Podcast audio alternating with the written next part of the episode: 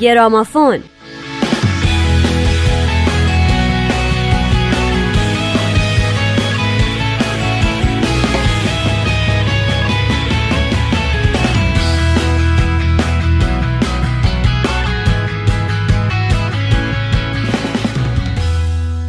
دوستان عزیز سلام به همه شما. به گرامافون خوش اومدین. من نیوشا راد هستم. با من و نوید توکلی همراه باشید.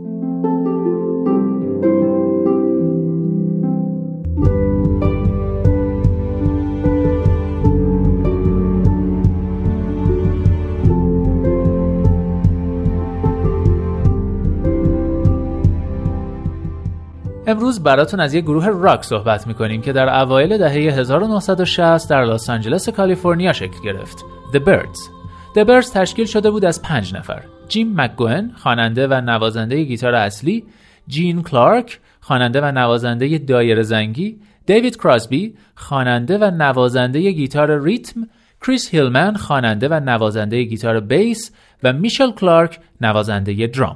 البته ساختار The Birds از زمان تشکیل دچار تغییرهای زیادی شد اما خواننده اصلی گروه همیشه راجر مگوین معروف به جیم مگوین بود. تا اینکه در سال 1973 زمانی که آخرین آلبوم گروه منتشر شد گروه هم منحل شد.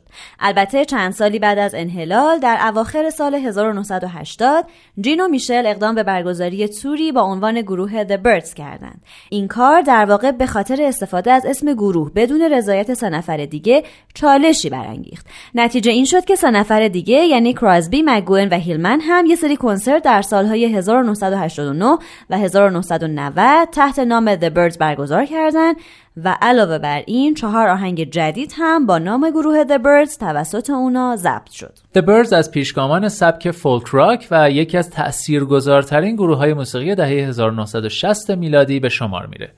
The Byrds با الهام از گروه مثل بیتلز، رولینگ ستونز و The Kinks که پدیده موسوم به استیلای بریتانیایی رقم زده بودند در شکلگیری سبکهای مختلف راک نقشی تعیین کننده ایفا کرد. هارمونی های آوازی گروه و شیوه شلوغ نوازی جیم مکگوئن با گیتار دوازده سیمی تأثیری بر جریان موسیقی پاپ گذاشت که هنوز همین تأثیر حس میشه.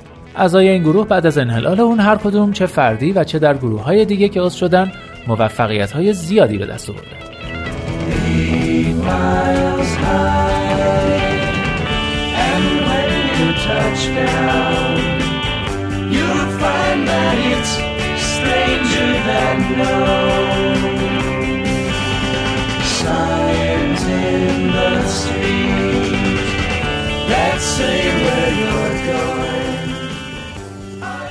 از زمان شکوفایی گروه The Byrds در دهه 1960 تأثیر این گروه در نسل‌های بعدی موزیک راک و پاپ روز به روز زیاد شد. گروههایی مثل ایگلز، بیگ ستار، تام پتی و هارت بریکرز، بنگلز، اسمیتز و بیشمار گروه های راک دیگه نشانه هایی از تأثیر گروه The Byrds رو در اجرای خود دارن. موسیقیدان و نویسنده پیتر لوتسولی گروه The Byrds رو در سال 2007 از معدود گروههایی توصیف می‌کنه که تأثیری قاطع بر بیتلز داشتن.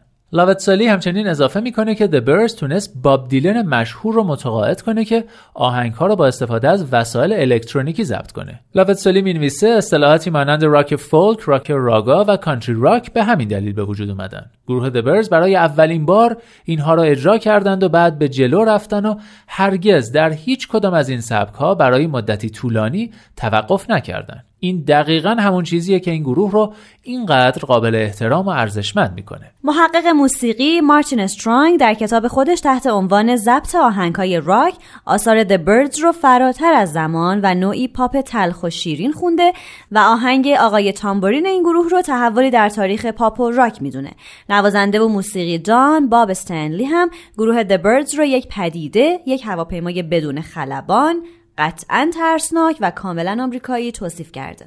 در اواخر سال 1991 گروه The Birds در موزه مشهوری تحت عنوان and Roll Hall of Fame یا تالار مشاهیر راک رول ثبت شد و این موقعیت باعث شد که پنج عضو اصلی این گروه یک بار دیگه و برای آخرین بار با هم به اجرای موسیقی بپردازند. در همون سال جین کلارک بر اثر حمله قلبی درگذشت و دو سال بعد هم مایکل کلارک از دنیا رفت. سه نفر دیگه هنوز در عرصه موسیقی فعالیت می‌کنن.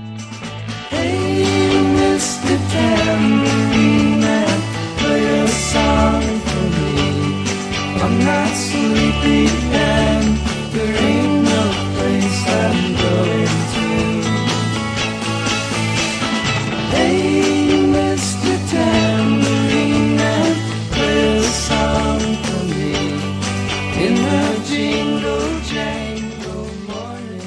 از میون تمام آهنگهای The Birds براتون ترن ترن ترن رو انتخاب کردیم. این عنوان ترجمه خیلی قطعی نمی‌تونه داشته باشه چون هم به معنی برگرد برگرد برگرد می‌تونه باشه و هم با توجه به فضای مذهبی آهنگ می‌تونه به معنی توبه کن توبه کن توبه کن در نظر گرفته بشه. ترانه رو اصلا نه The Birds که پیت سیگر فوقالعاده در اواخر دهه 1950 نوشته.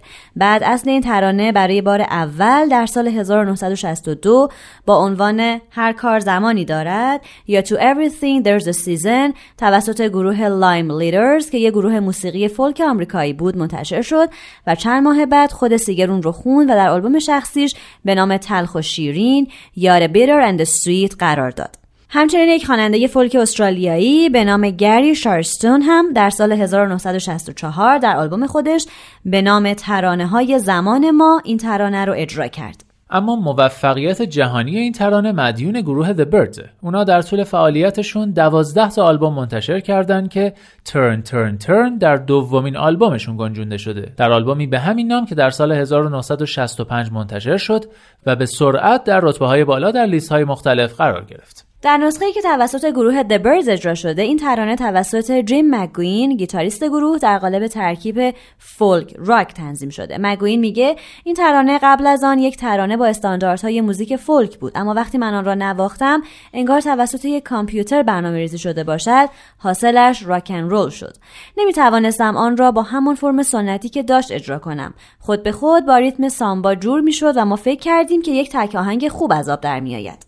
ضبط اصلی آهنگ 78 برداشت داشت و 5 روز طول کشید تا کامل بشه. سیگر موافقت خودش را با اجرای این گروه به سبک و سیاق خودشون اعلام کرد و این ترانه بعد از انتشار موفقیت خوبی رو نصیب گروه دبرت کرد. موفقیتی که مثل کارهای گذشتهشون مرهون ترکیبی از هارمونی آوایی و صدای جنجالی گیتار دوازده رشته بود. کل شعر به استثنای عنوان اون که در طول ترانه مرتبا تکرار میشه و همچنین دو خط آخر کلمه به کلمه از نسخه انگلیسی هشت بیت اول فصل سوم انجیل عهد عتیق بخش کتاب جامعه بنداوود گرفته شده. گفته میشه که این کتاب زندگی نامه از زبان پادشاه اورشلیم یا سلیمان پسر داوود که فهمیده قسمت اعظم زندگیش باطل بوده. متن انجیلی این ترانه مبتنی بر اینه که برای هر چیز زمان و مکانی مقدره. مثلا برای خنده یا غم شفا یا قتل جنگ یا صلح و چیزهایی مثل اینها.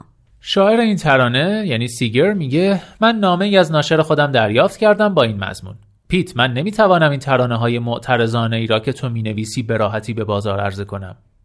خب من خیلی ناراحت شدم و با خودم گفتم من نمی‌تونم این ترانه هایی رو که تو دوست داری بنویسم. برو دنبال یکی دیگه بگرد.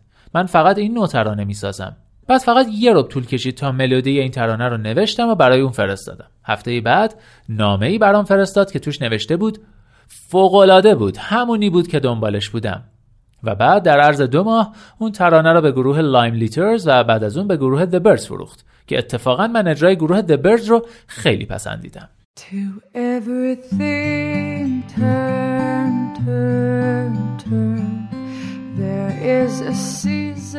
برای هر چیز زمانی هست و زمان تحقق هر آرمانی در آسمان ها نوشته شده. زمانی برای تولد زمانی برای مرگ زمانی برای کاشت زمانی برای برداشت زمانی برای کشتن زمانی برای شفا دادن زمانی برای لبخند زمانی برای گریستن. برای هر چیز زمانی هست و زمان تحقق هر آرمانی در آسمان ها نوشته شده. زمانی برای ساختن زمانی برای خراب کردن زمانی برای شادی زمانی برای ماتم زمانی برای درهم شکستن زمانی برای پیوند دادن. برای هر چیز زمانی هست و زمان تحقق هر آرمانی در آسمان ها نوشته شده. زمانی برای عشق زمانی برای نفرت زمانی برای جنگ زمانی برای صلح زمانی برای در آغوش گرفتن زمانی برای دوری جستن برای هر چیز زمانی هست و زمان تحقق هر آرمانی در آسمان ها نوشته شده زمانی برای به دست آوردن زمانی برای از دست دادن زمانی برای گسستن زمانی برای دوختن زمانی برای عشق زمانی برای نفرت زمانی برای صلح. سوگند می‌خورم که هنوز برای آن دیر نشده است.